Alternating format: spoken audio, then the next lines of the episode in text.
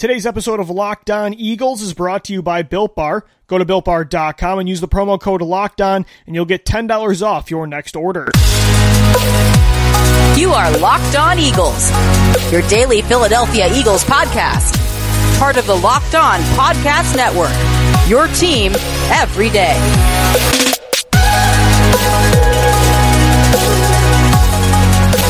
What's up, Eagles fans? Welcome into another edition of the Locked On Eagles podcast, a Saturday edition of the show, episode five this week. Be sure to subscribe to the show on any podcast platform to get four to six episodes a week downloaded into your phone. You can also check them out always on LockedOnEagles.com. Louis DiBiase joining you on this weekend edition of the show. Why are we recording on a Saturday? Well, today at 4 p.m., I'm recording right here at 410. The Eagles had to hit the 53 man roster deadline by 4 p.m. They had to get to 53 players with the season starting next Sunday. The Eagles got down to 53 today. We're going to recap what they did on both offense and defense. How do my predictions look? Where did they go heavy when it comes to positions that they kept? Where did they go lighter? That's coming up on today's edition of the show. And um, I'll get into everything they did, who they cut, who they kept, surprise players that made the roster, some surprise cuts. But before we get into that, I want to talk about two specific specific moves that they made because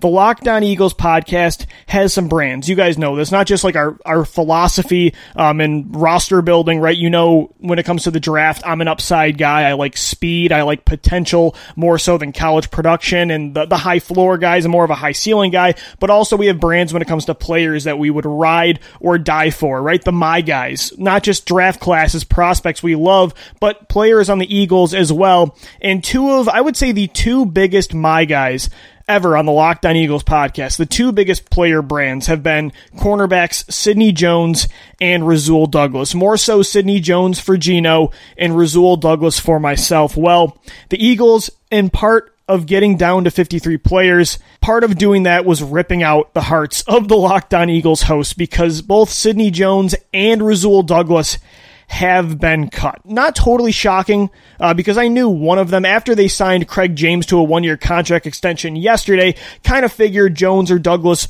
one of them were going to get cut. But the fact that both got cut was a bit surprising to me. So right now at corner, they're going to go with five players. They're going to keep Darius Slay, Nickell Robey-Coleman, Avonte Maddox. Those are your starting three. And then your backups are Cre'Von LeBlanc and Craig James.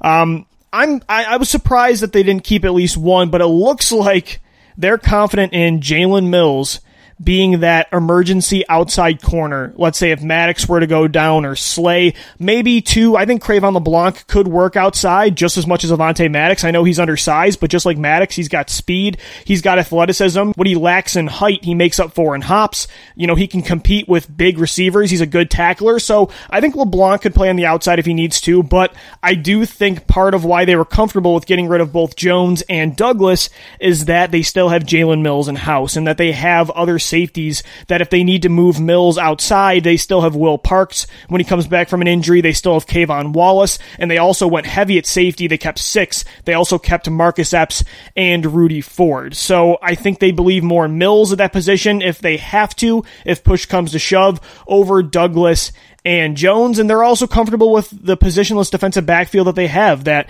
you know, if um, they don't need to keep Jones, even though he has slot work, because if Robey-Coleman were to go down, Avonte Maddox has slot experience. Cre'Von LeBlanc has slot experience. K'Von Wallace was PFF's highest graded slot coverage defensive back since 2017, coming out of Clemson. Will Parks did a lot of that at Denver. He's going to move around the formation, so I think they felt comfortable with the versatility they had in the defensive backfield, and I think they um, just lost faith in both Jones and Douglas, guys that I think in 2017, which now looking back is a terrible draft class, all that's left of that class is Derek Barnett, your first round pick, and a day three pick in Nate Gerry at linebacker, and we all know how the Locked On Eagles podcast feels about him. So, um, but in 2017, Douglas and Jones were second and third round picks. They were expected to be hopefully the future at the position. I know at least uh, Sidney Jones, they were definitely banking on, yeah, he had a torn Achilles, but they were taking a chance and they were hoping that he would be that top 15 prospect that he was coming out of Washington before he got hurt. He just could never stay healthy. Even with the hot 2019, he just couldn't capitalize on that this summer and beat out Avonte Maddox for the starting CB2 spot because he was unavailable. And that's really what has been the story of Sidney Jones is he has not been able to get rid of those soft tissue injuries and thus the team couldn't trust him and he's not available when they need him. Even last year, he made some huge plays down the stretch and he showed that potential that we saw coming out of Washington, right? That would have made him a top 15 pick. He sealed the NFC East title in the back of the left corner of the end zone against Dallas. Week 16, a must win game. Dak Prescott late in the fourth quarter, just a couple minutes to go, down one score, targets Jones in the first play. Sidney Jones plays it perfect, bats the ball down. The Eagles win the NFC East. Um, he made the game sealing interception week 17 to beat the Giants to officially clinch the division. He made a big play a couple weeks before on Monday Night Football late in the game against the Giants. Like he did make some plays last year, but you could tell how much this organization didn't trust him to play a full game, right? Those were just spot plays where he wasn't starting in those games. He came in at the end because of injuries or, you know, to relieve another player. And so you could tell they didn't trust him to, you know, play a, a whole game because in the playoffs, despite all of these good plays from Jones in huge moments, what did Jim Schwartz do against Seattle? He pushed Avonte Maddox to the outside. He started Cre'Von LeBlanc inside, and he had Jalen Mills on the opposite end on the outside. And uh, the biggest thing Jimmy Kempski says is that uh, Jim Schwartz lost trust in Jones specifically in that Minnesota game last year, where the whole secondary got torched, but Jones had pulled himself out of the game and continued to deal with those hamstring injuries and those leg injuries. So with Jones, that's the that's the story for this kid is that he is an extremely talented player. He has shown flashes in the three years with the team, but he is just never available when you need him, and thus you can't rely on him to be a core piece of this team. So moving forward, you got to find that player in somebody else. As for Rasul Douglas, this one hurts. I did not expect to have to talk about Rasul not making the roster today. When Jones got released, I had tweeted at Gino, Zool beats out Jones. He's going to be one of the six corners. Nope, they're going with five. Craig James beats out both Jones and Douglas. And I know, I know. Look, I, I, went down with the ship. I was not gonna jump off this this Zool hive. This is not what I meant when I always tweeted hashtag free Zool. And I get it. Look, like Jones, Douglas lost the trust of this organization. They didn't believe in him moving forward as a CB1 or even as a matchup proof CB2. And I get it. They want fast, quick hips in the cornerback position. They want guys that can be on an island and cover one, cover zero. They want their safeties to move around and not always have to play deep cover two and always, maybe even if it's cover one, always shadowing Douglas's side. They didn't want to have to have a corner that couldn't cover one certain style of receiver. And Rasul Douglas could not cover the home run hitters the DeSean Jacksons, right? The Terry McLaurins you saw last year, the incredibly elite route runners like Amari Cooper, you know, the fast, explosive player. Zool would get burned time and time again if you did not give him help. So I understand that moving forward, that's not where the NFL is going really at the cornerback position with all the speed that these offenses are infusing into their systems, into their personnel. So they didn't trust him to be a full time starter. And I get that. But what I will say is, though, I don't think Douglas got a full, fair chance in. He has a niche that I think teams are going to want. I still think there's a chance for Jones too, but Douglas at least showed a consistency on the field that Jones did not. You know, Douglas has a niche that I think a team's going to want. He's lengthy, he's instinctive, he has great ball skills, really good in zone coverage, and he's a big time tackler.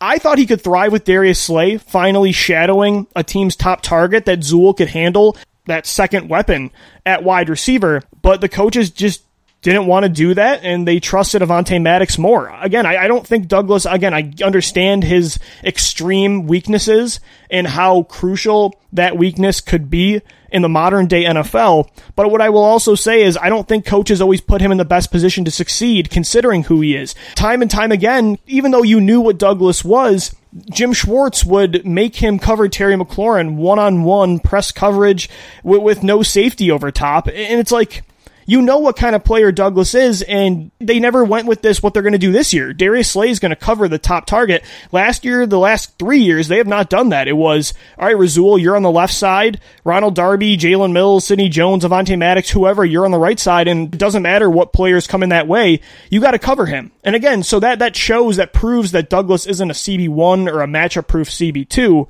but they didn't put him in positions to really succeed a whole lot with this team. I think he was set up to fail. And despite that, though, this is a kid that still played pretty well. You know, he got pulled in and out of the lineup for guys like Dexter McDougle in 2018, and he still played at a high level in many stretches. You'll get 2018 down the stretch, the last five weeks of the season, and then the two weeks into the playoffs. For so for like a month and a half, when Douglas finally got to stay on the field and progress, like actually get more and more work and find a consistency, because it's hard to stay consistent when you're getting pulled on and off the field like he has the past four years, the past three years. But when he did just have that job in 2018, from weeks 12 and on, he was the number 12 ranked cornerback according to Pro Football Focus. He was number one. He was the top corner graded against the run. I mean, the New Orleans Saints in the divisional round of the playoffs literally had Michael Thomas avoid Zul's side.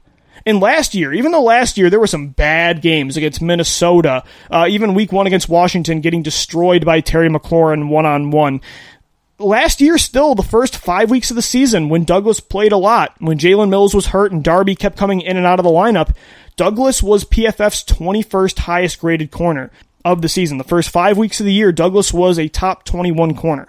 So, yes, I understand why they didn't want to rely on him, but I will say I feel for Douglas, and it's why I've always kind of had his back, is because I saw the positives in his game. He was the best playmaker that you had in the secondary, I think, since honestly Asante Samuel, and that I guess I guess shows just the the bad luck you've had at corner and just the bad talent you've had. But I think Douglas has a niche role that can really help a defense. I thought it could help the Eagles defense, um, but the Eagles never wanted to use that role. They never they they want a guy that is more well rounded, and I understand that. It's just it was tough to see him always being put in bad situations.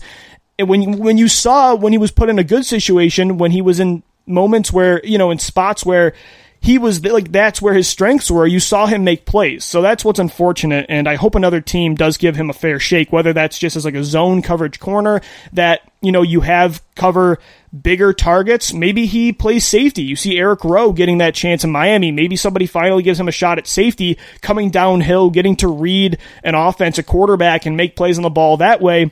I, am I'm, I'm really hoping that Zul finds a, a, better situation because although, again, I understand why the Eagles can't rely on him, I, I feel bad for the situations that he was in. Louis DiBiase joining you on today's edition of the Locked On Eagles podcast. Coming up next, we'll continue to get into the other roster cuts. The Eagles got to their 53 man roster at 4 p.m at the deadline, and we'll get into what else they did on offense and defense coming up next right here on LOE. In today's edition of the podcast, guys, is sponsored by Built Bar. It's the best tasting protein bar you can ever find. 18 amazing flavors, including six new ones: caramel brownie, cookies and cream, cherry Garcia, lemon almond cheesecake, carrot cake, and apple almond crisp. My favorite, I go with peanut butter most of the time or orange vanilla. They're a healthy alternative to your everyday snack. 19 grams of protein, only uh, 180 calories. And if you go to builtbar.com right now and use the promo code LOCKEDON, you'll get $10 off your next order. Again, that's promo code LOCKEDON for $10 off at builtbar.com. All right, Eagles fans, welcome back into this edition of the Locked On Eagles podcast, recapping the Eagles'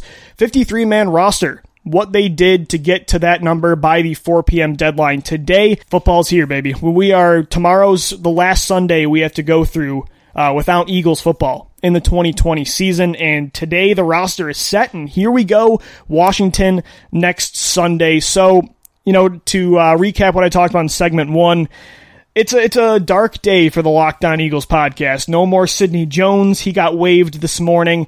And no more Rasul Douglas either. Neither was safe. Both organ- the organization lost faith in both players, and while I think both can still be really good in a certain situation, I do understand uh, why the team did move on. But Zul, I'm telling you, never got a fair shake, uh, never was put in the best positions to thrive, and still looked really good a lot of the time. I'm telling you, Rasul Douglas is going to be a player. I think you're going to see that again somewhere else. All right, let's get into the other roster cuts, though. What else did the Eagles do to get to 53 players? Where did they go heavy? Where did they go on the light side? So they kept three quarterbacks. Jalen Hurts, uh, of course, and Nate Sudfeld are the backups to Carson Wentz. Uh, they went light at running back, as I predicted. Miles Sanders, Boston Scott, and Corey Clement. I nailed wide receiver too. They kept all seven that I predicted DeSean Jackson, Jalen Reagor, JJ Arcega Whiteside, Greg Ward, John Hightower. Alshon Jeffery did make the initial 53. He is not on the PUP list, so he will not miss the first six weeks of the season. He could, but he's not. You know, if he was on the PUP, he would have been guaranteed to miss six weeks. Quez Watkins gets the nod over Deontay Burnett. Burnett did clear through waivers, however, uh, so he will be on the Eagles uh, practice squad, which does have 16 spots this year uh, because of COVID 19. They did only keep two tight ends. I, I did pretty well in my predictions. I'll go through where I got some wrong, but at tight end, they're going with Zach Ertz and Dallas Goedert. Uh, Noah Togiai was waived as one of the final moves to get to 53. Offensive line is where they kept one less than I predicted. They went with eight. They went with Jason Peters, Lane Johnson, Jason Kelce, Matt Pryor, Isaac Seumalo, Nate Herbig, Jack Driscoll, and uh, did I say Jordan Mailata? So they went with one less than I thought because I thought Prince Tega Wanogho was going to make this roster. Uh, he was the only rookie that did not make it. Nine of 10 rookies, or I should say nine of 10 draft picks made the roster. Prince Tega Wanogho did not make the team, so they go with eight offensive linemen. They went with six defensive ends. The only thing I got wrong here, they went with Derek Barnett, Vinny Curry, Brandon Graham, Josh Sweat, Genard Avery. They took Casey Toohill the seventh round pick out of Stanford over. I had them sticking with Joe Ostman. Uh, Joe Ostman was waived, as was fourth round pick in 2019, Shareef Miller. I, I cannot believe still to this day they took Shareef Miller over Charles Omenihu, and that's another late round pick that I'm just not going to get over. But Miller uh, just did not do enough to make this team, and uh, just another bad draft pick, I think that Joe Douglas was really behind. And so Casey Toohill did a lot to beat out Ostman and Miller. Ostman was having a good camp, but Toohill was really explosive, really impressive. Uh, and that's, I, I, give Connor Barwin all the credit in the world. This is, this was a Connor Barwin pick. Barwin, uh, was added to the Eagles scouting staff, uh, this past offseason, and he was high on Toohill. I think he was really a big motivating factor behind that draft pick, and Toohill did enough to make the initial team. So they go heavier at defensive end with six. They went lighter at defensive tackle with just four. Fletcher Cox, Javon Hargrave, Malik Jackson, and Hassan Ridgeway. Anthony Rush did not make the cut. And this makes sense because at defensive end, you know, Vinny Curry, Brandon Graham, Josh Sweat, all three of those guys can play inside as well. So you have more versatility on the edge, so you're going to want to keep more ends than tackles. So they went heavier. I, I had them going heavier at cornerback and offensive line. They went lighter there. They kept one less player than I thought. They kept eight offensive linemen. Like I said, they kept five corners. Darius Slay, Nickell Robey-Coleman, Avonte Maddox, Cre'Von LeBlanc, and Craig James. They went heavier at defensive end with six, uh, wide receiver with seven, and linebacker they kept six. I had them keeping five, but Alex Singleton did make the cut. So obviously you had your expecting starters, uh, TJ Edwards, Nate Gerry, Duke Riley. Then your two rookies, Davion Taylor, Shaun Bradley, make it. Alex Singleton did make the roster, somebody that they're really going to need on special teams. And with all the unknown at linebacker, I understand uh, wanting to have more depth. So they went with an extra linebacker and an extra safety. They went with six linebackers and six safeties. I had them going with five at each position and having a sixth corner and a ninth offensive lineman. So at safety, Grayland Arnold did not make the team as I suspected. Uh, he did clear through waivers though, so they're going to keep him on the practice squad.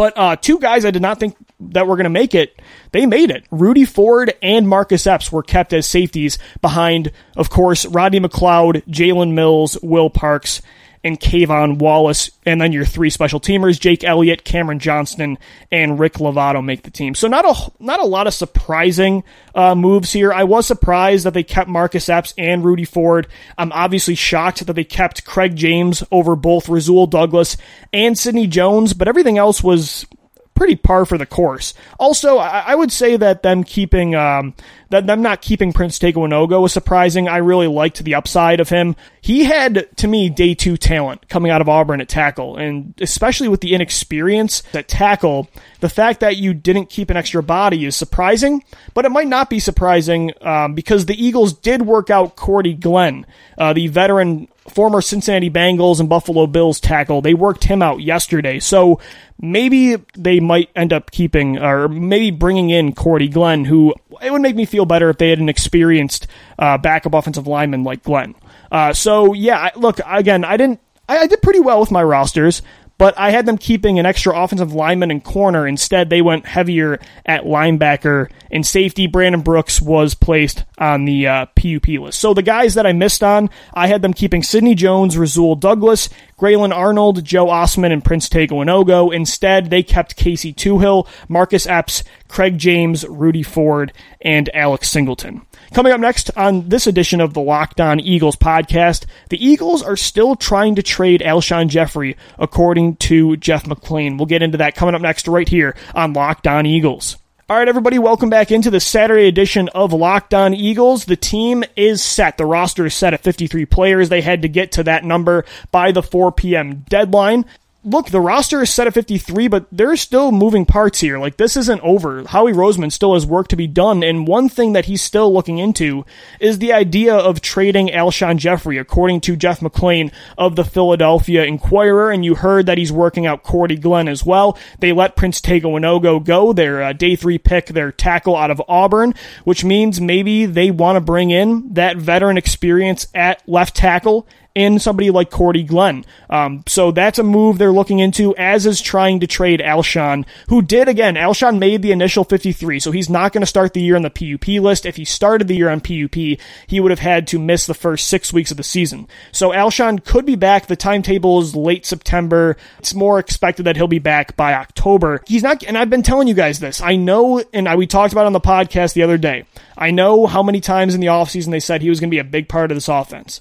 And I kept telling you that's only if they need him. That's only if they can't find a trade partner and if they're young guys like Jalen Reagor, JJ Arcega Whiteside, Greg Ward, John Hightower, they struggle in 2020.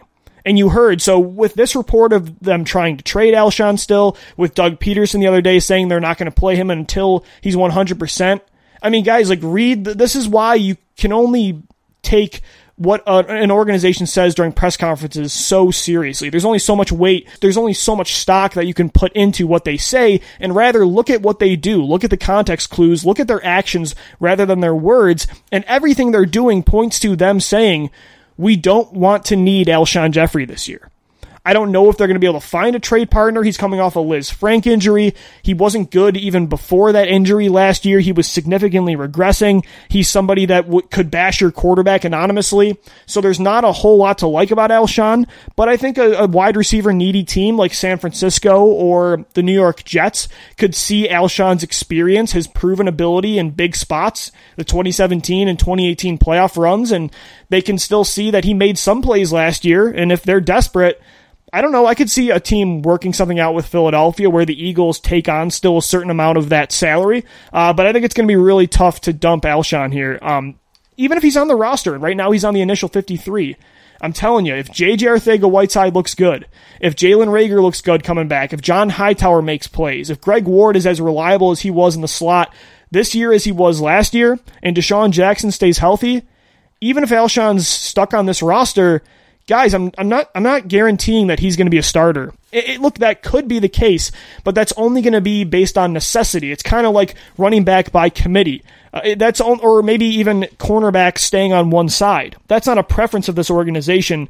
It's a necessity based on their personnel. And Alshon Jeffery, if you told me at the end of the year that Alshon was a consistent starter all year long, that means JJ Arcega Whiteside is still a bust. That means maybe Jalen Reagor wasn't as ready to impact this team um, from day one in his rookie season. And that means, you know, Greg Ward, John Hightower didn't step up. Maybe DeSean Jackson uh, didn't stay healthy. Because to me, they don't want Alshon to be a big part of this offense. They want it to be those other players. And I think, again, with them trying to trade him, with everything they're saying and with everything they're doing, Doug just the other day said like why if you needed Alshon Jeffery why would you say we're not going to play him until he's 100%. So um, this is just more added evidence that Alshon he has an expiration date with this organization. All right, that's going to do it for this Saturday edition of the Locked On Eagles podcast. Folks, the 53 man roster is set. We are one week away from the start of the 2020 season for the Philadelphia Eagles, so be sure to subscribe to the podcast. We got previews. We're getting you ready for week one all week long, four to six episodes a week downloaded into your phone when you subscribe to the show. Also, head over to lockedoneagles.com. You can listen to all the shows there as well. And hey, we're always talking birds after the show on Twitter. Follow me at DiBiase, L-O-E, and Gino is on Twitter at Gino underscore L-O-E. As always, thank you for downloading, thank you for listening, and let's go birds.